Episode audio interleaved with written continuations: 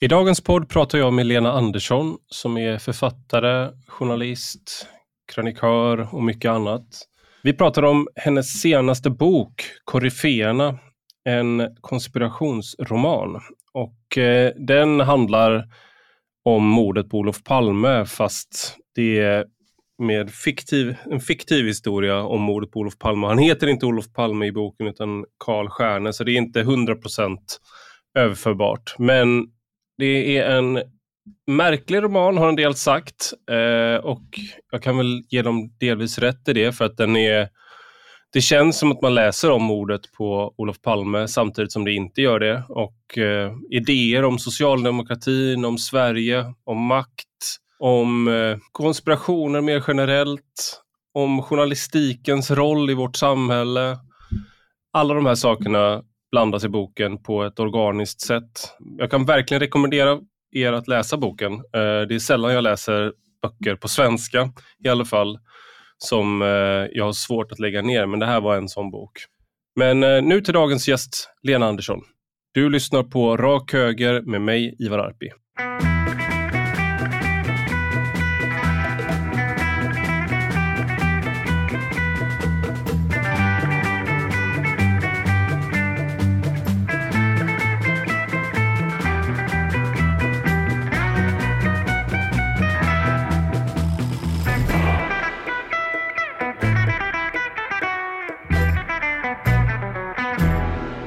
Välkommen Lena Andersson till Rak Höger. Tack ska du ha. Du eh, är ju ständigt aktuell, höll jag på att säga. Men eh, den här gången så är du aktuell för att du har skrivit eh, en ny bok som heter Koryféerna, en konspirationsroman. Och om man, när man läser den så dras man in i en, ja, är det kontrafaktiskt eller är det inte kontrafaktiskt, men en, en parallell verklighet kan man i alla fall säga, där sak, eh, namn är lätt fingerade och eh, det handlar om Palmemordet, men eh, han heter inte Olof Palme utan han heter Karl Stjärne. Och jag ska erkänna, jag har aldrig varit en sån som är så intresserad av Palmemordet. Jag vet inte om det är en eh, styrka eller svaghet. Jag känner många som är väldigt intresserade som har berättat mycket för mig. Men då tänkte jag fråga, varför har du skrivit den här boken och som på något sätt liksom går, verkligen grottar ner sig i Palmemordet? Ja, det finns väl flera svar på det. Eh, det, det närmaste till hans är att när jag, väl, när jag ska börja skriva en ny bok, vilket jag skulle börja göra sommaren 2020, så, så behöver jag varje gång skriva om det som, som jag upptas av och tänker på. Och eh, så har jag alltid jobbat när jag skriver romaner. För att man måste vara engagerad i texten och man måste vara engagerad, engagerad i det man ska skriva för det är så mycket motstånd i att skriva och inte minst att skriva romaner. Mm. Så att, eh, och det, man, man gör det under lång tid och det är väldigt tråkigt att börja på något som man sen får förkasta för att man inte bryr sig om det eller för att det inte blir någonting av det. Så man måste ha en ganska stark glöd. Mm. Och um, då hade jag precis avslutat min tid, förra roman då som var, låg färdig för att ges ut hösten 2020 och jag skulle börja på något nytt på sommaren där. Så jag var igång lite när den kom ut. Och det som upptog mig då var, det var äh, faktiskt att skriva någonting, en, just en roman, en fiktion, eh, men, men med verklighetsförankring, om ett statsministermord. Och det är statsministermord i Sverige som har upptagit mig mycket under de senaste tio åren, upptagit mina tankar och funderingar. Eh, så det var, det var skälet till att jag överhuvudtaget satte igång med detta. Då hade jag ingen plan på egentligen hur det här skulle bli, vad det skulle bli för sorts bok. Jag planerar aldrig långt i förväg utan jag, jag skriver organiskt och intuitivt. så att jag, det blir, jag, jag förs dit jag förs av texten på något sätt. Av mina. Så du vet inte vart du, alltid, vart du är på väg? Eh, nej. nej, jag har en uh, grov plan att jag ville skriva om, en, eh, om hur det här mörklades eh, av eh, koryféer i partiet. Och vad är koryféer då? Koryféer är hög ledare, ja. ett grekiskt gammalt ord för det de som leder kören och som kan bestämma hur skeendet ska se ut och tolkas. Just, och det var i som... gamla grekiska dramer så fanns det en kör ja, som, ja, Antika kören, ja. ja. Och det brukar användas som ledare i totalitära eh, samhällen framförallt. Man brukar tala om nazikoryféer och sådär. Mm. Men här, här är det inte lika totalitärt, men det är i, i det här landet som jag skriver om. Men eh, det är fortfarande en mycket stark eh, makt eh, för det här partiet och de är koryféer i så mått att de styr och leder skeendet. Mm. En bakgrund då till boken är, ja, men, som ja, Olof Palme, han sköts i, den 28 februari eh, 1986 och det är eh, glasnost och perestrojka. Nu har ju eh, Gorbatjov nyligen dött, mm. så det är aktuellt även i det avseendet. Och han, ja. han eh, Sovjetunionen krisar, Reagan, det går bra för USA och eh, Gorbatjov blickar då för liksom hur ska man, i, i boken beskrivs det så här, hur ska man få en eh, på nytt födelse i Sovjetunionen? Jo, mm. med hjälp av svensk socialdemokrati. Precis. Det, det är min boks tes. Det är Olof, ja. eh, Olof Palmes eh, tes var det kanske, men framförallt är det Carl Stjärnes förhoppning i min bok att eh, Sovjetunionen som börjar braka, falla samman och knaka i fogarna måste ju ersätta sin idé med någon annan idé. Och då gäller det att hålla sig framme och eh, göra, varför inte göra världen, hela östblocket, till, svensk folkrör till ett svenskt folkrörelsevälde, nämligen socialdemokrati. Mm. Som jag tycker är en rätt plausibel tanke. Det verkar inte vara orimligt att man kunde ha tänkt så. Eh, och Gorbatjov själv pratade ju om att han sneglade mot svensk socialdemokrati. Så mm. det, är en av, eh, det är en av de bärande idéerna som jag tyckte också var väldigt intressant att skriva om i den här boken. Det är också skälet till att eh, Carl Stjärne blir mördad. Att han går lite för långt i den här riktningen och eh, träffar lite för många diplomater på natten med, med sovjetisk tillhörighet för att han kan kringgå reglerna lite för det här är en så viktig sak. Just det, och han, det är också en anledning till att han är utan sitt personskydd vid tillfället för att han har en av de här kontakterna då. Just det, på natten. Eh, när, när han är och ser gökboet och så ska de träffa en av de här diplomaterna från Sovjet. Och eh, men, e, e, en, om man bara liksom tar ett steg liksom från fiktionen där så tycker jag att det är väldigt eh, jag, när jag läste det och när jag läser karaktärerna, när, när de, för då, alltså, huvudpersonen här ska man säga också är en journalist eh, mm. som är eh, jag tyckte att hans, han, han beskrevs på ett sätt som gjorde att jag kände mig eh, eh träffad och eh, obekväm. Att han i sin ungdom, att de alltid hade varit, haft en iron, han och hans kompisar hade alltid haft en ironisk distans till allting. Och det enda gången som han blev eld och lågor, det var när han fick, eh, när han fick höra om Ockhams rakkniv. Som, som handlar om att, eh, då, som de flesta vet, går ut på att eh, man ska aldrig söka en krångligare man ska alltid söka den enklaste förklaringen.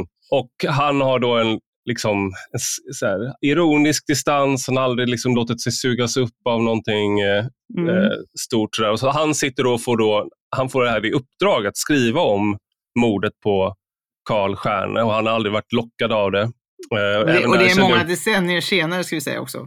Just det, och jag, även där kände jag mig lite träffad. Eh, och eh, Sen sitter han och får, så får han tillgång till en av de här personerna som tillhör den djupa staten som, som tycks då veta vad det är som har hänt. Så det är mycket genom honom som vi får veta de här sakerna. Och vad skulle jag säga? Jo, i den här konversationen om socialdemokratin. Jag tyckte att det kändes väldigt träffande om, om Sverige, den här känslan av ett, en mission i världen där man ska omvända alla till att bli goda socialdemokrater. Mm. jag känner igen det så starkt. Jag menar, det där är ju någonting som, äh, alltså med äh, variation, som jag, jag känner att jag har träffat de människorna flera gånger. Och att jag känner flera nu aktiva liksom, som fortfarande har den tron. Ja, jo, just det. Egentligen tänkte jag inte så mycket på det när jag skrev om just det där med den, den missionen, men det stämmer ju faktiskt med tanken att alla är egentligen socialdemokrater, de har bara inte insett det ännu. Ja, och det är en, eh, men du, du, du tecknar också den här eh, bilden som kan vara värd, värd att påminna om nu när vi Sverige är på väg in i NATO, det verkliga Sverige då, eh, att den här mellanläget mellan eh, Sovjet och eh, västmakterna som Sverige både i boken och i verkligheten liksom försökte balansera mellan och att man behövde öst på något sätt för att social, ge socialdemokratin sitt, eh, sin styrka. Mm, på något mm, sätt. Just det. Ja, det har jag en ganska utförlig utläggning om här, eller låter mina romanfigurer diskutera det ganska utförligt. Och det, det är ju nog ganska logiskt så helt enkelt att eh, socialdemokratin behövde öst för att, som det står där, visa på ruttenheten i båda systemen på ömse sidor. Och har ju fått så påtagliga problem med sin identitet efter murens fall. Mm. Annars är det ju någonting som man tillskriver Vänsterpartiet och liksom kommunismen och sådär. Och det är ju så självklart på något sätt att det finns en, ett problem. Men i socialdemokratin handlar det också om att liksom stanna upp innan man, man går så långt, men samtidigt alltid vara på väg, tror jag någon mm. av dina romanfigurer säger. Att man, så här, det, oh, den, eh, det, det, kom någon eh, avhandling för några år sedan om den uppskjutna vreden, heter den, om socialdemokratin. På samma sätt är ju den, den uppskjutna behovstillfredsställelsen, om man ska prata psykologi, det är liksom på något sätt att det, det blir ingen revolution men vi kommer, göra, vi kommer vara på väg mot åt det hållet i alla fall. Ja, ja precis. Och ja, en, en grundbult för när jag skrev den här var min tanke att socialdemokratin under 1900-talet fascinerar, har intresserat mig. Jag har skrivit ett par romaner om, om folkhemmet och, och de idéerna. Och jag tänkte så här att det, de har väl en, ändå haft, hade en marxistisk historiesyn, alltså att, allting, att det rör sig framåt på något slags eh, tydligt sätt, eh, ide, även idéerna och människornas moral och sånt. Och att man därmed ansåg att det borgerliga samhället var en historiskt avslutad epok. Eh, mm. Vilket bör ha fått konsekvenser för hur de såg på saker och ting, inklusive valrörelser här i Sverige. Alltså att det var bara någon slags eftersken av någonting som egentligen redan var dött. Alltså man slogs visserligen i valrörelserna mot de här borgerliga partierna, men de hade ju egentligen anammat hela deras tankegods och det var bara små, små konvulsioner, eh, oenigheter om skattesatser i stort sett. Ingenting om hur samhället egentligen ska se ut, om välfärdsstaten och så. Utan egentligen så var, hade, man, hade den här idén segrat av historiska skäl och mm. det borgerliga var, det liberala, det, det klassiskt liberala då var förpassat egentligen till historien och ingenting man skulle behöva förhålla sig till. Och därför var stora, den stora striden mot kommunismen och de olika typerna av socialism. Eh, det, det, förklarar en hel del varför man ansåg att kommunismen var huvudfienden och varför kommunismen ansåg att socialdemokratin var huvudfiende vilket jag alltid mm. har tyckt var så konstigt. Men eh, den, så den idén tror jag egentligen fanns där under ytan, även om de inte uttalade den. Och eh, förklarar också då, alltså blir också förklarande i, i min intrig här. Mm. Och det är någonting som du är inne på är skillnaden som du, som du är inne på nu här, som man intervjupersonen då för huvudpersonen, journalisten Roger, Eh, han intervjuar då den här eh, djupa staten-personen mm. och han, han pratar om att Karl Stjärne då, han eh, var idealist för att han var kvar i liksom, den gamla, mm. han var en socialdemokratisk idealist men egentligen så är, så är det som du beskriver nu, att det är liksom det där är det gamla sättet att tänka på, att det är idéer som styr världen, att man kan liksom prata fram saker och att det är det som spelar roll. Liksom. Och, att det, då, och med det synsättet då när man är en idealist, då men, det menar man liksom i, i filosofisk eh, bemärkelse att världen avgörs liksom med att man kan, vissa idéer kan vara bättre än andra idéer mm. och man kan liksom man kan övertyga människor i debatt och liknande. Och det, det hör man ju att det är så det är en liberal tanke och det är, där, mm. det är mm. så man ser på det. är därför det är så viktigt med yttrandefrihet. Det är därför det är så viktigt med fri åsiktsbildning, mötesfrihet för att eh, man har en syn att det är så världen rör sig framåt och det kontrasteras då i boken och även nu då i din beskrivning av en mer historiematerialistisk syn där saker och ting eh, sker av det är olika krafter som står emot varandra och eh, det är samtal, debatter och, och, sånt där. Det är inte det som är det viktiga, det är en sideshow. Just det, och, det är och också att det är mat alltid materiella förklaringar till mm. problem. Just det. Att det är, det är fattigdom som är problemet eh, med gängvåldet, inte, eh, inte eh, att man har felaktiga idéer om vad, ett, vad livet är eller vad en, man kan förvänta sig av livet eller, av, eller att man har dragits med av fel värderingar eller moral och sådär. Det är, det är ett exempel på Just en materialistisk syn. Då, att det, nej, det är bara socioekonomi. Det är bara ekonomiska förklaringar. Just det, och då är det här, den här skämten om, som finns i högerkretsar i alla fall, i sociala medier, då så skojar man ibland om att rensat för socioekonomiska faktorer så har det inte skett några mord i Sverige. Alltså att man, eh, att det, det, för att då är det man, man hittar förklaringen just i, det ser man i valrörelsen nu också, att det, man söker förklaringen i fattigdom, eh, eh, gör man på vänsterkanten i större utsträckning och på högersidan så pratar man mer om att man ska straffa, man ska få bort människor. Det är, man, man, och att det är moraliska ja. eh, aspekter på det. Precis. Så. Eh, men när det gäller då på Karl Stjärne här, eh, så i min bok så, eh, och, och än mer kanske Olof Palme, så har jag varit fascinerad av den här, av, honom, av Olof Palme, att, att han på något sätt är idealist, trots att han inte ska vara det. Alltså mm. han, han, han kommer ju från en, äh, egentligen, han kommer från en högborgerlig miljö eh, med den typen av idéer kan man tänka sig. Och sen så går han in i en arbetarrörelsen där det är mer materialism. Även om socialdemokratin är ju alltid en skvader, den är ju alltid lite av varje. Så mm. Den har ju med sig lite liberalt tankegods, lite konservativt och lite socialistiskt. Men eh, vid den tiden var det nog ändå mer marxism eh, som gällde. Men mm. jag har en känsla av att han faktiskt var idealist i sin, till sin läggning. Alltså han trodde på idén, han trodde på den socialdemokratiska idén verkligen. Och mm. eh, han trodde på språkets kraft också ju. Mm. Men, men var han, skulle man, hur mycket av Olof Palme är är närvarande i den här boken? Det är en så tråkig fråga inser jag. Men hur mycket, liksom, eh, för, det, för det, du har ju haft en, en fascination då, säger du, de senaste tio åren av Palmemordet. Mm. Och, jag ställer den frågan istället. Vad är det som har gjort dig fascinerad av Palmemordet? Förklara för mig då som inte har, som kanske har bristande fantasi, då, vad, vad det har varit som har varit eh, fascinerande. Ja, dels är det det enkla att det inte är löst. Mm. Eh, ett olöst statsministermord som inte ägnas särskilt mycket egentligen intresse.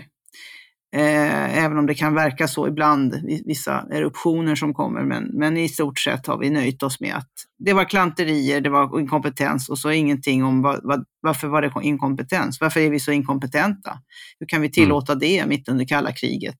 Eh, mm. Egentligen ingenting man, ingenting man gått till botten med eh, och sen var jag, blev jag fascinerad av att jag insåg 2011 att vi inte hade fått veta ens hur det hela gick till på mordplatsen. Vi hade fått, fått eh, och från officiellt håll var det eh, Lisbeth Palmes eh, förklaring av, eller berättelse om hur själva mordet gick till som var den som gällde. Och så visade det sig då när jag började läsa på om det här att det fanns vitt, flera vittnesmål som starkt motsäger den versionen. Vi har förmodligen inte alltså fått reda på ens hur det gick till mm. eh, i själva händelsen, själva ögonblicket då, eller minuten där innan. Eh, det, det, dels var den insikten fascinerande för det betyder att hennes, ja, det fanns ett skäl till att hon hade talat som hon hade gjort och agerat som hon hade gjort. Jag undrade över mm. hennes psykologi där. Och sen är det ju att det inbegriper alltså statens angelägenheter, partiet som var så starkt och som hade växt ihop med staten. Allt det där mm. eh, inte, var omöjligt att inte vara intresserad av. Och sen var det också att det, kanske också om jag får lägga till en meta sak, mm. att Palmemordet är inte en berättelse, vad de än hävdar. Det, det, är inte ett narrativ bland andra. Mm. Utan det är någonting hände och det hände inte på något annat sätt. Det var precis så. Det, det som hände hände. Det finns en sanning att söka. Eh, det är inte fråga om några narrativ. Mm. Utan, utan det, det, det, det är fakta och logik och saklighet. Och det där är någonting som de också i boken försöker att vanligt folk, så att säga, de kan inte hantera saker i en, i en återkommande... Alltså man måste dölja saker för vanligt folk. Det återkommer hela tiden i boken. Mm. Ja, i den här eh. mörkläggningen som sker då så, så, så, anser man att det går inte att berätta vad som hände här för att det, det är för obehagligt och det kommer skapa eh, oro. Eh, det, det, går helt enkelt inte att förklara. Så att det är bättre att de, man inte vet. Men det, det, någon, e, e, ett synsätt som kommer in där som, kanske, som känns ganska modernt eh, är just det här symboliska sanningar och symboliska berättelser. Att det är liksom mm. att det här med då att en eh, knarkare eller en småkriminell person eh, skulle döda, som, som Christer Pettersson skulle döda Olof Palme, blir då en symbolisk sanning om eh, mm. Sverige. Att även i det socialdemokratiska Sverige, den idealistiska Olof Palme som ska rädda, liksom, som ska hjälpa människor överallt, ha, han blir liksom dödad av då en person som är just en sån person som inte ska finnas i det Sverige, i socialdemokratins Sverige. Mm, och, och, och, den sanningen är liksom, den, den, det blir liksom som en sanning, en berättelse i sig. Då. Eh, och, och, ja, just det. Precis. Det uppstår en massa berättelser om ja. sådana här mord. Ja. Men det betyder inte att mordet som sådant är bara en berättelse. Nej. Men är det, är det här jag, jag, känner att jag, eh, det känns som ett karaktärsfel hos mig att jag inte varit mer intresserad. Jag tror att det är just det, att det inte har varit löst, som har gjort att jag, man kan se att man kan ösa in energi i det och ändå inte komma, liksom, och inte komma ut och vara klokare. Men Ja, men jag tycker inte det är något karaktärsfel. Jag tycker inte det är konstigt att man inte är intresserad av Palmemordet. sånt där beror ju på, man håller på med massa annat också, så det tycker jag inte man behöver klandra sig själv för. Men, äh, men det, är väldigt, jag alltså det jag tänkte säga var att din bok gör ju att, man blir, att jag blir mer intresserad av att jag känner att jag borde plocka upp det här. för att det är väldigt, eh, man dras med i, i händelserna och man tänker liksom att är det här möjligt ungefär. Och jag, det, mm. det jag tänkte fråga då, som också är en, så här, om någon har skrivit en skönlitterär bok som blir nästan oartigt, det är så här, hur mycket av det här liksom är, tror du på själv? Alltså finns det en, för någonting som du, vissa saker som du säger i boken eller som karaktärerna säger i boken, ska jag säga, är ju intressant. Alltså, en sån där sak tycker jag är att det, det är liksom ingen som, direkt är det ingen som tror, verkar tro att det är en främmande makt som har mördat Karl Stjärne. Mm. och att man fort, liksom, det, det, det är inte man beter sig inte som att det skulle kunna vara, ha just hänt. Det. Nej, det där, just det, precis. Det är en viktig sak här eh, som jag har funderat mycket på. Eh, som handlar om att man, man gör inte vissa saker som man borde göra om man absolut inte visste vad det här var för någonting. För då kan det vara en statskupp. Eh, det vet man inte förrän man vet att det inte är det. Och då, då borde man vidta vissa åtgärder vad beträffar Kaknästornet, eh, TV-huset, Radiohuset, eh, allt det där man ska, Rosenbad, det man ska göra vid, en, eh, vid något som skulle kunna vara en statskupp. Inget av det görs. Och eh, det har ju skyllts på inkompetens igen då. Ja. Och jag tycker det här ordet inkompetens, eller begreppet den tanken med inkompetensen är så oerhört ointressant och konstigt. Alltså varför, och varför accepterar vi denna inkompetens då? då? Har vi, vi, har inte, vi har inte gjort något åt den heller i så fall. Eh, så, så jag, och jag menar, visst finns det mycket inkompetens överallt säkert, eller eh, medelmåttighet och, och slapphet och allt vad det nu är. Men mm. det, här är post, det här är positioner där det inte får förekomma. Det, det, det är som sagt ett kallt krig som pågår. Och då är, är jag fascinerad av den här tanken att det är väldigt svårt att imitera någonting man borde iaktta, men som man inte som man vet inte är för handen. Alltså om man vet att det inte är en statskupp så är det väldigt Mm. svårt att agera som om man trodde det. Det gäller i det lilla vardagslivet när man luras eller ljuger lite och det gäller i det stora. Det är väldigt svårt att härma en situation som man inte tror på men som man låtsas iscensätta. Man, man glömmer av, så det blir inte naturligt helt enkelt. Så att eh, här i min bok då i alla fall så är tanken att eh, de höga vederbörande vet tidigt att det inte är en statskupp. De vet vad det är för någonting. Och det är ett misstag. Han skulle inte bli mördad utan han skulle bara avsättas. Och det, det var, skedde under någon sorts övning. Mm. Det, här, det här har det varit tal om när det gäller Palmemordet. Att det var en övning som pågick och att det, någonting som gick snett. Och så här. så det, det är en av teorierna som finns. Och här är det i alla fall då det som händer. Och då, då är det de som har ansvar för sådana där saker som att ta hand om riket vid en statskupp. De, de på något sätt vet för mycket att det inte är det för att, för att låtsas gör, göra det. Ja, och så tänker man på såklart på Palmemordet, för det har funnits så många teorier. Men en, en, en sak som man har, eh, det, här- det här, för det här är ju ett annat spår så att säga än de, de, de, eh, de mest, som det här med Skandiamannen till Mm. exempel. Vi fick ju en lösning på Palmemordet så att säga, eller de presenterade en Ja. lösning från statens sida och eh, som var ja, jag skulle vilja höra, vad, vad tänker du om den, liksom, den lösningen som man presenterade? Ja, eh, man presenterade då Skandiamannen Stig Engström ja, som Ja. på en, på en berömd presskonferens som ju gick till historien medan den pågick. Eh, själva ansåg de ju inte att de sa att presenterade honom som mördare och det är det som är deras stora eh, skand- den stora skandalen tycker jag, att de eh, inte tar ansvar för vad, vad det betyder att staten uttalar någonting av det här slaget.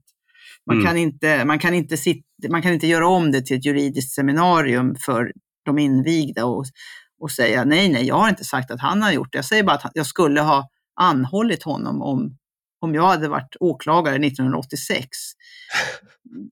Alltså det är ju spetsfundigheter som inte alls är rimliga att ägna sig åt i den där situationen, i det här läget. Efter 36 år när man har byggt upp spänningen under fyra månader fullt avsiktligt, vilket var som Mm. hände. Var vad som hände. Eh, så att jag, det var ju en jätteskandal igen. Alltså det avslutades med en skandal och det började med skandaler, det här Mm. mordet. Det, verkligen, det har verkligen kantats av skandaler. Eh, de skriver inte jag om så mycket i min bok, här, eller alls egentligen, de här skandalerna, utan jag kan snarare gestalta väl en skandal. Eh, Mm. Så, att, så, så, så tillvida är den ju inte, följer den ju inte verkligheten, utan jag gestaltar mer den skandal jag bygger upp här då. Nej, men jag tyckte att det där var väldigt undermåligt och eh, fult gjort och också att det skedde ju under corona, vilket gjorde att folk, journalisterna ja, fick ställa frågor, men det var, över, eh, det var ju då digitalt möte och de fick ju en fråga var och inga följdfrågor och det var många som inte fick ställa några frågor. Och, eh, det var ju väldigt bortvänt från den här, nu när man skulle lägga ner det här så var ju staten helt bortvänd, alltså i form av den här åklagaren. Och, och sen Mm. folk som överklagade det här beslutet och så till riksåklagaren fick, eh, fick veta att eh, ja, möttes ganska för arrogant, fick ett arrogant bemötande och eh, fick veta att eh, den som kan överpröva det här är ungefär är eh, ja, åklagaren själv då, Petersson. Mm. Vilket ju verkar väldigt konstigt att man ska, han ska överpröva sig själv. Eh, så att det, det där var en stor skandal plus att man inte, att man överhuvudtaget hade så dålig koll på läget att man trodde att man skulle kunna avsluta det här och bli av med det genom Mm. att, att de inte visste att folk har ganska mycket kunskap om det här och kan ifrågasätta det. Så att, eh, jag var väldigt förundrad över att det här kunde ske. Dels det här uppbyggandet under fyra månader, att vi ska, jag ska presentera en lösning här under första halvåret. Mm. byggdes upp mycket spänning och sen blev det en, en, en ballong som bara, bara pyste ut luft. Mm. Den här inkompetensen som du sa fanns i utredningen kring Palme och om man vet liksom om hur mycket de, hur många misstag de gjorde till att börja med och hur spåren liksom kallnade. Sådär. Det, det jag har läst, jag är inte, som sagt inte någon eh, privatutredare, på Palmemordet. Eh, men du säger då inkompetensen är att den fortfarande finns kvar. Vad menar du då? Uh, nej, jag menar att man skyller på inkompetens. Aha. Uh, alltså jag menar att man hela tiden hänvisar till inkompetens för att förklara varför Palmemordet inte är löst. Mm. Och för att förklara varför det här saker har gått så snett och varför det är så mycket skandaler med det här. Mm. Myndighetsskandaler. Jag menar inte att jag, alltså jag tycker att den här inkompetensteorin är, inte är något bra. Jag förstår inte varför, varför de ska Varför inte då? Varför, nej men varför skulle, varför skulle de vara så inkompetenta alla människor? Jag menar, mm. och vad är det för samhälle som, som har en massa inkompetenta människor i, i ledande ställning? Då måste vi Sverige. Ta, Sverige. Sver, Sverige, ja. ja. Men va, va, va, då måste vi ju diskutera varför vi har så mycket inkompetens överallt. Då måste vi göra om mm. allting. Då kan vi inte nöja oss med att det är inkompetens. En del då som är sådana utvecklingsoptimister, de säger ja men då var det inkompetens. Nu är ju allting ja. mycket bättre. Nu vet vi mycket mm. bättre och nu gör vi allting rätt. Och på den tiden var allting så primitivt. Men det där, det där är ju också en enfaldig syn, att allting att folk var stenåldersmänniskor. 1986 ja. alltså. I, kanske taskigt mot stenåldersmänniskorna att säga, säga så, men, men alltså det, det, där är ju enfaldigt att, att man inte, att, att, att, att tro så liksom. Mm. Jag går ofta runt och tänker sådär eh, utan att äh, märka det själv. Alltså jag kommer på mig själv med att tänka sådär. Till, till bara sådana saker som när man upptäcker gifter i, i, mat eller någon sån där sak. Så tänker jag att oj, vad, man, vad mycket man, eh, vad lite man visste förr om hur man skulle äta till exempel. Så kan jag komma på mig själv och tänka sånt där. Och så går det tre år och så upptäcker man någonting som man själv har gått runt och ätit eller sådär. Och så tänker man att ja, men man har, jag har hela tiden en så grundtanke tror jag om att allting kontrolleras och sköts och att det blir bättre. Sådär. Och att jag måste, jag måste granska min egen liksom, för, förutfattade mening om framsteg eh, där och vara vaksam på den. Nej, men det här är en allmän sjuka, att vi tror att eh, eh människan rör sig framåt. Eh, medicin och teknik rör sig framåt, det är självklart. Och men att idéerna om människan rör sig framåt, det är bara dumheter. Alltså vi, mm. syn, synen på vad det är att vara människa eller äh, det som har att göra med människokännedom och sånt, det rör sig inte framåt. Och polisutredningar handlar trots allt rätt mycket om, inte bara om DNA och teknik, utan rätt mycket om att förstå sig på människor och hur de agerar. Och det bör man ha kunnat lika bra 1986 som 2022. Om inte bättre, eftersom vi har en tendens att också, eftersom vi har sån tekniktro, att förlita oss på den och på utvecklingen. Så det, jag vet att Leif GW Persson har skrivit romaner om det där, att åtminstone en bok där han driver med det här idén om den här förhoppningen om att man ska kunna topsa fram alla svar på alla mordgåtor. Eftersom man kan topsa nu och få fram DNA så behöver man på något sätt inte tänka längre. Man, behöver inte, man kan ersätta allt utredningsarbete och tankearbete med topsande. Mm, Ungefär så. Det, det, är en sån där mission jag har, att påminna om att vi måste fortsätta tänka. Vi kan inte bara mm. mäta, vi kan inte bara ha, vet, ha forskning och vetenskap, vi måste också använda logik och förnuft hela tiden. Mm. Och människokännedom inte minst. Men är, är också liksom inkompetensförklaring, är, apropå Ockhams racer, att man inte ska tillskriva till, liksom, vad är det man säger, man ska inte tillskriva till, eh, vad heter det, att någon är illasinnad, det som eh, egentligen har att göra med inkompetens, men att det är en inkompetens är som en svart låda lite grann i förklaringar. Att man mm. kan ta till det som en, eh, liksom det har ungefär samma värde som att säga att det var tur eller det var slumpen. Mm, just det, och, när det är obegripligt. Då kan man fylla, då kan man fylla i liksom luckor eh, med så att säga förklaringen inkompetens. För man kan väl säga att, ja precis, man kan säga att inbitna konspirationsteoretiker gör motsatsen. De mm. förklarar det med konspirationsteori. Att, mm. att här, titta här, titta, här vill de någonting. Eh, mm. Här ska de undanhålla oss det här. Medan inkompetens är på sätt andra sidan av skalan mm. inverterad version av konspirationsteori. Att, nej, nej, men det finns inga konstigheter någonstans med någonting. Ingen har några dolda agendor. Eh, allt är inkompetens som verkar konstigt. Mm. Så att de två står ju som motsatser och eh, det finns ett fält däremellan där man kanske måste fundera då. Eh, har- om det har inte har något med skil- saken att göra. Ja, men du har någon sån här, ehm, i boken så säger då Nia, som är han, som är eh, Nils Nia, som är den som eh, pratar med huvudpersonen som är journalist. Han är själva källan kan vi säga. Ja, han är källan.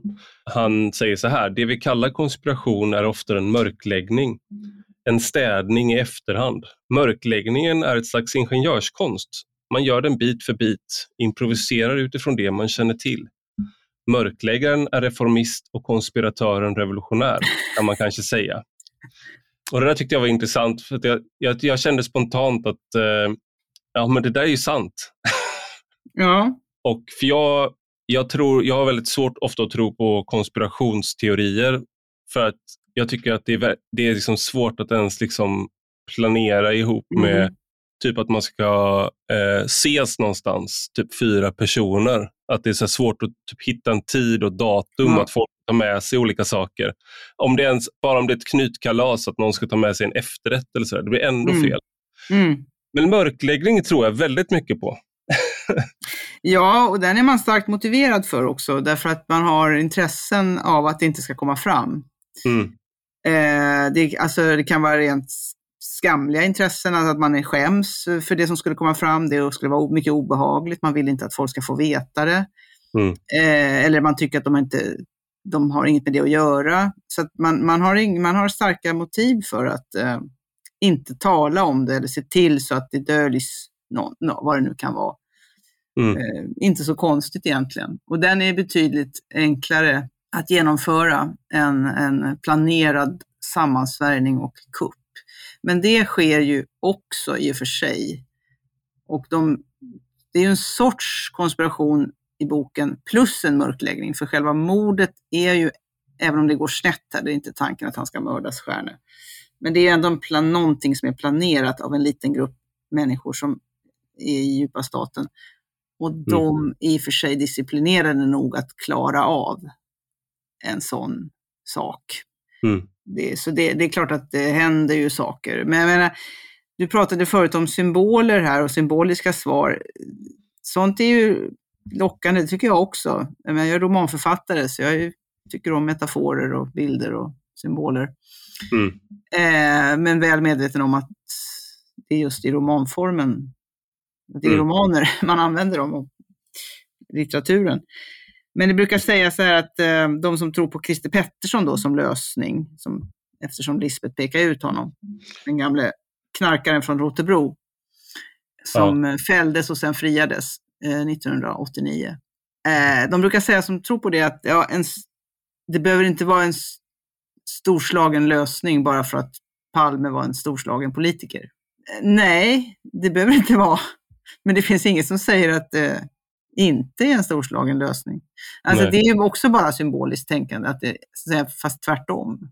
Mm. Nej, det behöver det inte vara, men, men, men, men finns det något som tyder på att det är det så, så är det ju det vi ska gå på, inte någon slags idéer om vem som mördar Olof Palme. Eh, man måste ju gå efter vad, som, vad saker tyder på också. Om det finns, ah, man, kan inte bara, man kan inte börja bara i någon slags idévärld och sen, och sen gå och strun- och strunta i det som, den fakta som finns, eller den empiri som finns. Ja, men det, det är väl också en, det, det är en teori om världen som kan komma till uttryck om att saker och ting är väldigt lumpet, banalt Mm. och eh, lågt. Det är, just det, det är sätt. i, i sig en teori om världen, ja. Ja, och liksom att det, men egentligen så handlar det om att han, eh, han var kär i en sekreterare och hon var svartsjuk. Alltså det är den typen av Mm. förklaringar som har, alltså det, och, eller, och som också har varit i eh, tv-serier som eh, House of Cards eller, liksom, eller det kan, vara, det kan finnas liksom alla är cyniska aktörer kan också vara en sån där teori man har. Liksom att, och vissa, av de här Exakt, teorierna ja. är, vissa av de här teorierna är väldigt populära idag. Eh, Mm. och Då blir det liksom att tänka till exempel att det skulle vara en, eh, en, eh, en främmande makt som gör någonting eller som gör någonting storslaget då till exempel. Att det, att det finns människor som tror på någonting tillsammans. Så att det, sådär, det blir liksom väl osannolikt för att man oftast så handlar det om så simpla saker, tänker man. Ja. Och då tror man, då är man obenägen att tro på de här eh, liksom, som faktiskt sker också. Jag tänker på, jag menar, vissa saker sker inte kanske, men andra saker sker. Till exempel eh, när, eh, e-, en av de roligaste sakerna är när Mossad satte upp en eh, turist, eh, alltså en, eh, vad heter det, badort i Etiopien för att eh, få ut etiopiska judar ur landet. Och då, då höll de liksom igång en... Eh, de låtsades att de, eller det var i Sudan menar jag, men då låtsades de att det var en eh, att liksom folk kom dit och turistade vid, liksom, vid Röda havet. Och Det var Mossad-personer som då drev det här. Eh, det, det är helt mm. osannolikt, tycker jag, att det skulle mm. kunna ha skett ja, i verkligheten. Men det har skett i verkligheten. Mm, men underrättelsetjänsten, om man får tro någonting av de berätt, fiktiva berättelser som berättas om den, om de inte är total fantasi, så är det ju osannolikt det de gör. Alltså den här franska serien Falsk identitet hette den väl som gick på SVT.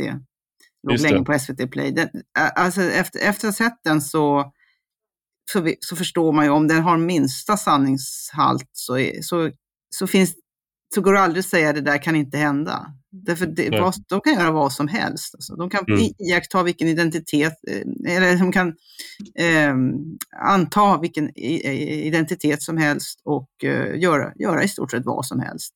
Mm. Ingen, ingen, lita, ingen kan lita på någon. Eh, det är en totalt relativistisk värld kan man säga. Mm.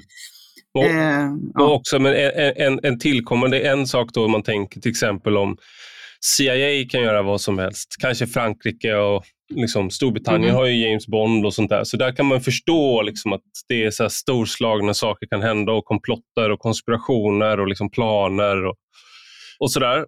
Men i Sverige så är vi som sagt då, man har, här är vi liksom så jordnära och på något sätt vanliga, hedliga, småborgerliga, tråkiga, lite tillknäppta.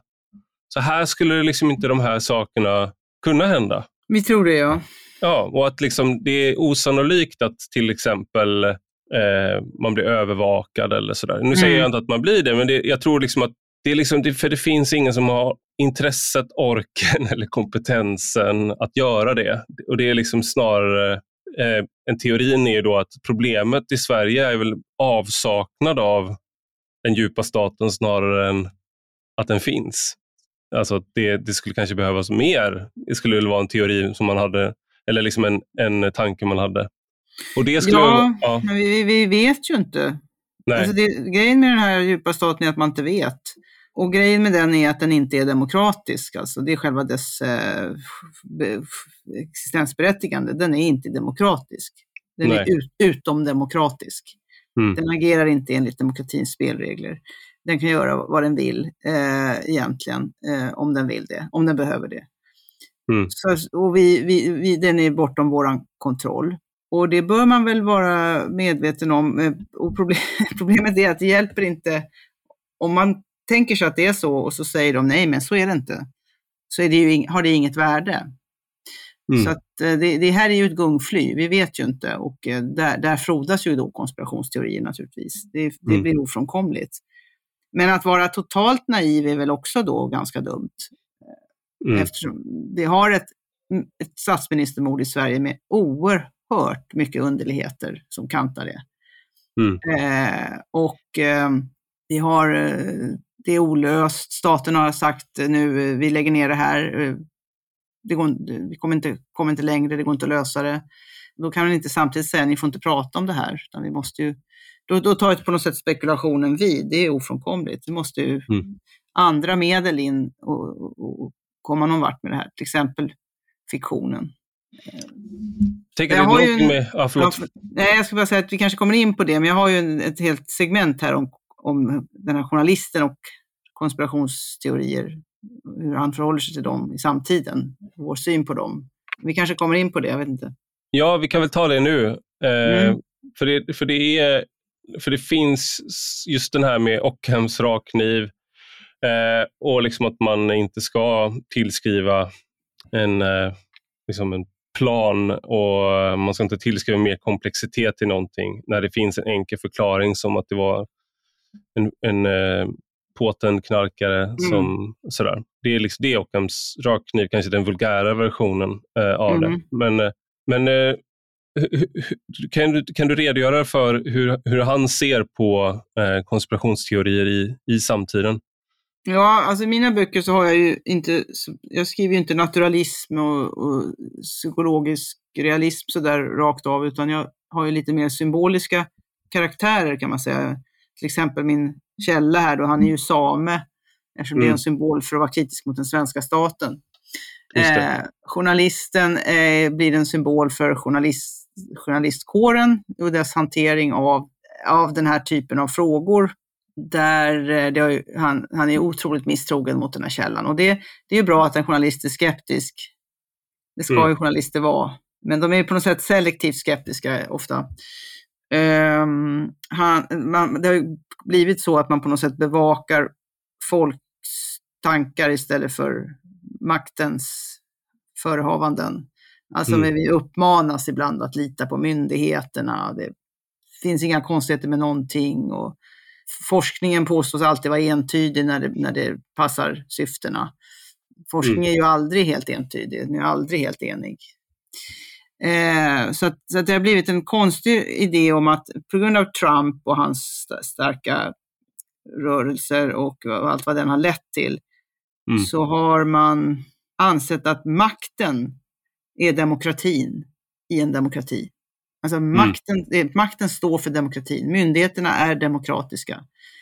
Då ska de skyddas från farliga element som har felaktiga teorier mm. och som frodas ute på, på nätet. Eh, så att journalistiken på något sätt skyddar, grovt sett och schematiskt sett, skyddar liksom myndigheterna istället för att granska dem. Mm.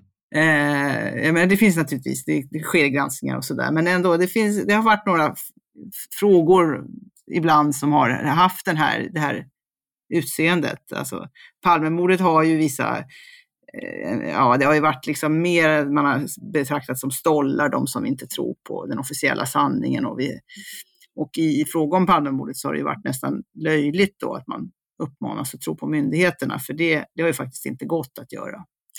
Eh, och när det, i mm. pandemifrågan skulle vi helt förlita oss på myndigheterna och så. Det har varit några sådana där fall. Så den här journalisten då, han är ju en symbol för, för det här och eh, han tror ju inte på någonting som han får höra. Han är mycket kritisk till det här, för sånt här händer inte i Sverige och så här går det inte till och det här är osannolikt och han kan inte mm. lägga fram några, några bevis, så då tror han inte på det. Men sen dras han ju in i det här eftersom man börjar nästan tro att det kan ligga något i det. Det låter nästan plausibelt. Han dras mm. in i suggestionen också. Men jag ska, ska, inte, jag hoppas att dina lyssnare vill läsa den här boken, så jag ska inte precis berätta ja, det hoppas jag också. vad, han ska, vad han gör. Men han sviker ju hela sitt uppdrag sen på slutet när han är mer följsam mot tidsandan om man säger så. Och får mycket beröm för att han skyddar demokratin mot farliga krafter och allt det här som det brukar heta i slagorden.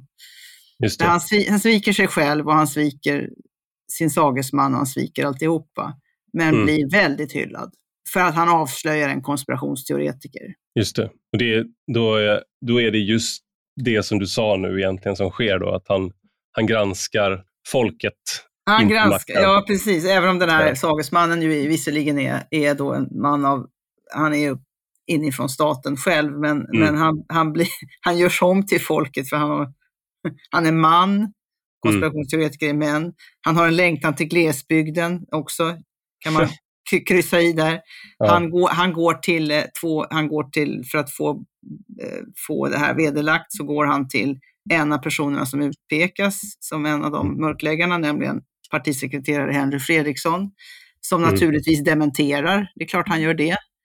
Mm. Eh, han nöjer sig med den dementin och så går han till ett eh, konstigt institut som har specialiserat sig på att granska diskursen.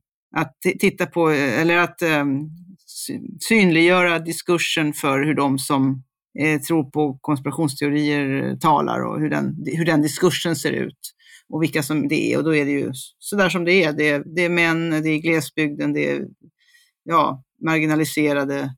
Att, de, att, att man granskar hur det talas om någonting istället för att titta på vad de säger. De Det kallar som- det, det nyinrättade det, stat, det nyinrättade statliga forskningscentret för kartläggning av konspirationsteorier och faktaförnekelse. Och det, det. det är ju liksom, det är nästan så att man måste googla för att se om det inte finns på riktigt, för det känns som att det finns. Det är liksom, Ja. eh, det är, men man Nej, kanske inte behöver ett sånt forskningscenter när man har, eh, nej, jag ska inte vara elak mot Åsa Wickfors, men det, det är liksom, eh, hon är alltid på rätt sida i de här, på myndigheternas sida i de här frågorna och så säger hon att det är faktaförnekelse om någon liksom inte håller med. Det är alternativa fakta de sysslar med. Då, Mm. liksom. Nej, det där är väldigt illa när man, eh, när man så att säga inte tar sig an vad folk säger utan eh, sätter omedelbart en etikett på det. Aldrig tittar på innehållet i det utan, och gör det i så fall väldigt eh, fördomsfullt, alltså att man redan har bestämt sig innan. Jag, Mm. jag tror att jag, jag kom på den där eh, slutklämmen där när jag satt och skrev det här i vintras, att jag läste om att man, att man, man, man forskar ju idag om klimatförnekare och deras diskurs, hur de talar, hur de sorterar sina fakta, hur de presenterar, vilka de är.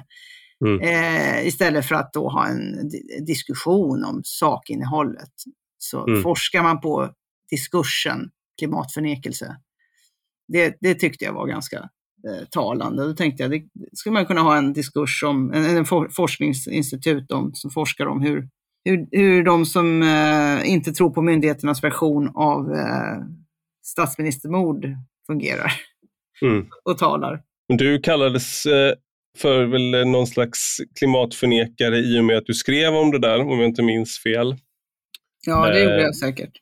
Ehm, just för att det blir, du, du, har, du kan inte prata om, eh, om hur man, eh, liksom, så att säga den dominerande uppfattningen pratar eh, utan att liksom, direkt förpassas till den andra sidan av förnekelse då, till exempel. Ja, det, här, det här sättet att handskas med kunskap håller ju på att föröda vårt samhälle.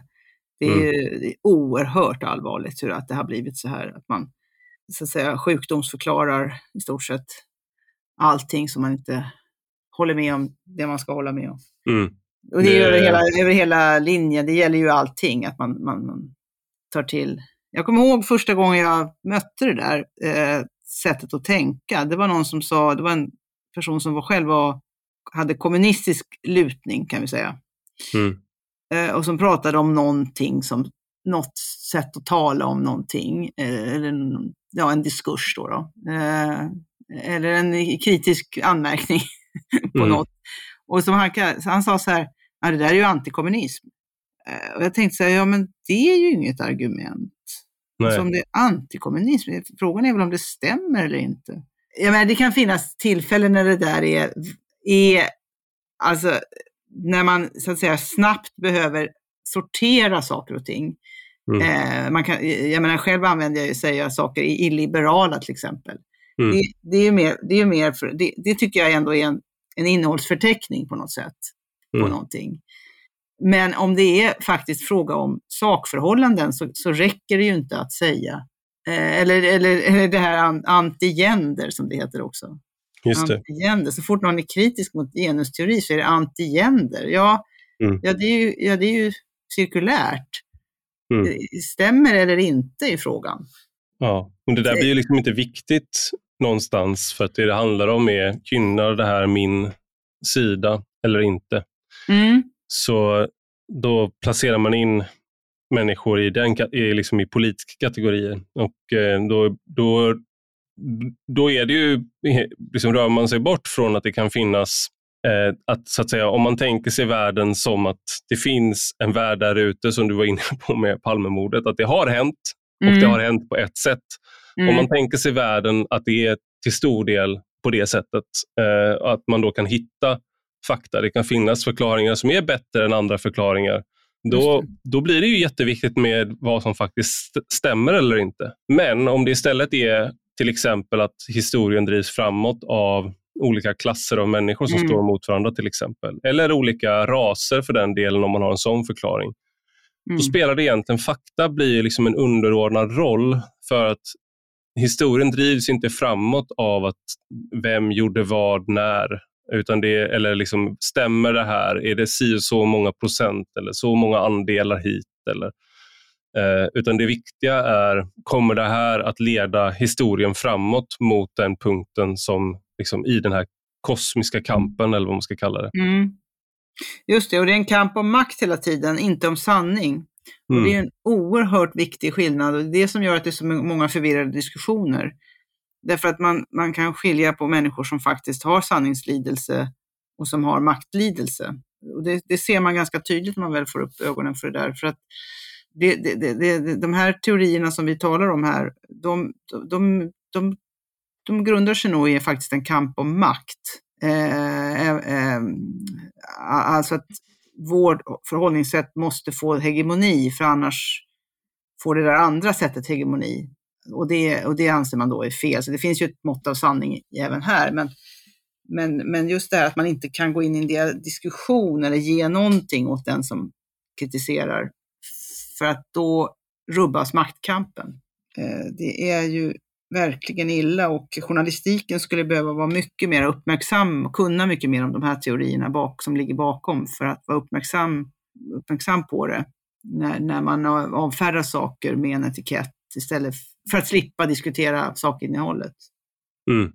Och det, jag menar, det här, här är det ju också när man, vem ställer upp på debatt. Alltså om du är en liberal, har en liberal grundsyn så är debatt är en arena där du på något sätt, det är som en gladiatorarena på ett sätt fast man, det, det bästa, bättre argumentet går vinnande ur striden. Inte alltid, men det är så man ser på det. Debatt mm. behöver inte vara ett debattprogram utan det kan vara i, liksom i långa texter, det kan, vara mm. i, i liksom, i, kan ske över flera år med liksom, böcker och avhandlingar som är i, liksom, i polemik med varandra och sådär. Men om man, om man ser på eh, jag hade, min förra gäst var Magnus Utvik som har skrivit eh, mm. en bok om, vänst, en, hans nya bok handlar om Vänsterpartiets historia och nutid.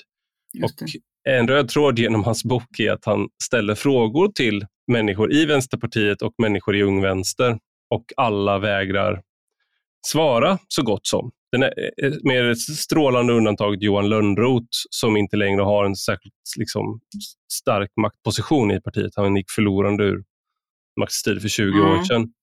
Och Det där återkommer även i min, om, om någon, när radio och TV, eller när radio och TV försökte få Magnus Utvik att vara med i debatten ställde han upp direkt. Men så mm. sa han till liksom dem att fast ni kommer inte hitta någon på andra sidan. Och det gjorde de inte heller. För Vänsterpartiet vägrar ställa upp på andra sidan i en debatt med honom. Eh, och Det gäller radio, det gäller TV. Så det går liksom inte att få till det där. Och Samma sak gäller ju, eh, har gällt mig när jag har skrivit om vissa frågor. Att du får inte den andra sidan att eh, dyka upp eller behandla liksom, en, med en legitimitet. För att man är inte du är då en anti, anti-genderrörelsen eller du är antidemokrat mm. eller antikommunist, det är jag. Men eh, att du, är, du kan använda de här etiketterna också för att på något sätt du ska förflytta den, det man kallar för, här, nu blir det som att vi har ett seminarium här, men den diskursiva makten så att du, du mm. ramar in, du accepterar inte den andres legitimitet som motpart. Utan... Nej, och ställer man upp så har man legitimerat då som det heter. Mm. Eh, men det finns ju också ett strategiskt drag i det som är att det blir, de vet ju att journalistiken då inte kan göra någonting om inte de mm. får någon motröst. Så då blir det ju ingenting. Nej. Så man får ju tyst på det. Det är en, en version av cancelkultur eftersom man då, alltså man har ju rätt att, att inte ställa upp, men det, det, finns ju ändå ett strategiskt drag i det som är att, att då kan ju inte, då blir det ingenting. Nej. För att de hittar ingen motståndare och, och då då kan inte journalistiken så att säga, ta in sådana här polemiska inlägg. Så det är smart om man vill inte att det ska diskuteras. Om man nu är, inte söker sanningen utan söker makten så är det smart. Precis. Och här är då en fråga som jag har tänkt mycket på. Hur mycket liberal, om man vet att det här är det spelet som den andra sidan spelar, så att säga, och man märker det på olika sätt. Hur, hur liksom mycket ska man ägna sig åt ett liknande spel? Och hur mycket, ska man, hur mycket kommer man förlora sin själ, så att säga, om man gör det? Och då, jag menar, om, om det inte handlar om Eh, om det bara handlar om makt för den andra sidan, placera sina personer på rätt, rätt platser och sen gynna dem eh, på olika sätt och, och få igenom sin agenda. Och sen har du då människor som kanske är, bryr sig om vad som är sant eller sådär. Då hamnar ju de i en svag position kan man tänka. Ja, man kan väl säga att de som har hegemoni, har man det, det är bara då man avstår från att debattera. De som inte har det, de debatterar. För de, då, mm. då, då har man en chans att få fram något annat. Mm. Så man, man, kan väl säga att det visar sig i, i sådana saker. Eh, om, om det finns en hegemoni, alltså de tjänar ingenting på att diskutera mm. eh, med kritiker. Eh, och ehm, men jag tycker inte att man ska ägna sig åt det där alls som strategiskt. Om man, men man, man, så här, finns det undantag för om man klarar av, vad man klarar av psykiskt på individnivå kan man ju eh, helt enkelt må för dåligt av en diskussion eller man orkar ja. inte, eller det, det blir, man lider av det. Då, då tycker jag ju att man är ursäktad. Mm. Eh, man får göra det man klarar av. Men, men om man strategiskt ska hålla på tänka de där ska vi inte ge något uh, utrymme åt. För man, jag tycker man som intellektuellt verksam ska alltid vara villig att diskutera alla frågor som någon har intresserat sig för. Eller, och, alltså om det är en rimlig kritik, om det finns någon, någon substans i det. Liksom. Mm. Så jag tycker inte att man ska härma det där alls. Och, den här cancelkulturen ska motverkas på alla sätt som det går. Men ibland kan man inte motverka den så mycket att man kan gå och sätta sig i något ställe där man vet att sätter jag mig här så kommer det att hålla, ligga mig så till last att jag inte kommer få fram någonting av det jag ska säga. Mm. Men det där är en, eh, cancerkultur är ju då, man kan tänka sig att man skulle göra motsvarande åt andra hållet. Att man ska försöka cancella människor när man, man själv får, sitter i position att göra det. Um, och då blir det ju liksom, inte för att ta upp Sagan om ringen eller sådär, men det är lite då den här frågan, kan man, kan man använda maktringen till goda syften eller blir man förvriden av det? Eh, och Vissa diskuterar i USA, där är den här kulturkriget är mycket hårdare än vad det är här i Sverige, uppfattar jag det som. Mm. Och Där är det ju då folk på högerkanten eh, som kanske är, de är mer eh, de kanske är mer positivt inställda till Donald Trump än inte. De tycker liksom att okay, men det är dags att här, ta av de här fina, liberala... Kasta eh, handskarna. Kasta handskarna och ta i och, och liksom nu spela enligt de spelreglerna som de andra gör. Ja, men blir det inte bara en massa olika offentligheter då som inte möts? Alltså, eller olika grupper, ja, bubblor som inte möts? Eh, blir det inte bara mer av samma på något sätt? För vi skulle ju behöva mötas. Alltså, jag saknar ju att det finns, jag saknar en offentlighet eh, där man möts. Där man mm. talar till andra än sina egna följare bara, där man talar till eh, allmänheten, om man säger så. Tycker du att vi, har, också... att det har gått miste, alltså att vi har haft det i Sverige under liksom, nu låter det som att du är urgammal, men under uh, din tid? Ja, jag tycker vi har haft det mycket mer än vad vi har nu. Mycket mer. Mm. Uh, som jag minns när jag växte upp så var det i en offentlighet. Mm. Där man var intresserad av motståndarens, eh, åsiktsmotståndarens argument. Man, man diskuterade dem, man analyserade, eh, man möttes i diskussion. Och det fanns ju en mer rationell vänster då också. Som, alltså rationell i betydelsen att de trodde på förnuftet och rationalitet och rationella argument och sådär. Mm. Eh, och de ansåg inte att världen blev till av att man talade om den så att de kunde diskutera. Man legitimerade inte en motståndare genom att möta den i debatt, utan mot, mm. man, visste att världen bestod av olika åsikter. Det var inget man behövde varken legitimera eller delegitimera. Eh, så det minns jag som att det fanns mer av tidigare, 80-talet, 90-talet. Eh, sen 00-talet också. Sen smög sig det här allt mer in, den här väckelserörelsen. Mm. Men eh, Som... allmänheten har ju rätt att få veta saker. Alltså vi måste, man måste tänka på också på, på, på, medborgarna. De har ju rätt till information. De har ju rätt att få, få höra hur olika saker motiveras och hur de bryts mot varandra och hur, för att kunna få ett underlag för sitt tänkande. Mm. Ja, jag ska släppa dig nu för att eh, jag hade lovat att vi inte skulle prata längre än en timme. Nu är det på en timme och tio minuter. Jag tänkte bara, vad, nu är det eh, några dagar kvar till, eh, till valet. Vad ska du rösta på? Nej, jag bara skojar. Nej, men, eh, vad, vad gör du de sista dagarna innan, innan valet nu och liksom, vad, är din, eh, vad är din stämning eh, nu i valrörelsen? Jag har följt den med stort intresse, men eh, det, det har varit så intensivt och mycket så att jag har börjat eh, krokna lite grann. det känns som att det redan är avgjort på något sätt. När jag tittar på de här dagliga opinionsundersökningarna så känns det som att det är samma resultat varje dag faktiskt. Men mm. det återstår här nu när vi sitter här så sex dagar. Så att, ehm, eh, jag kommer följa de här slutdebatterna och varje gång säkert med en känsla av tomhet efteråt, som det ju lätt blir. Ja. Jag brukar säga megalomant att eh, partierna kan inspireras av mig, men jag känner mig liksom inte, jag är för stor för att liksom fångas in i något parti. Sådär. Att man, som man inte behöver känna, för att det är så, det är så, men, men var, lik förbannat så måste man ju rösta, eller man måste inte, men jag gör det. Mm. Och varje gång man gör det så, så sätter man ju sig själv i, i ett fack. Så att, eh, men hade du bestämt dig har du vetat vad du ska rösta på länge eller vet du fortfarande inte? Nej, jag, jag vet inte ens om jag ska rösta. Jag tänker att eftersom man, när jag kommenterar politik ganska mycket så kanske det är bra att inte rösta. Men eh, jag har aldrig inte röstat förut, så nej, jag, jag är inte helt säker.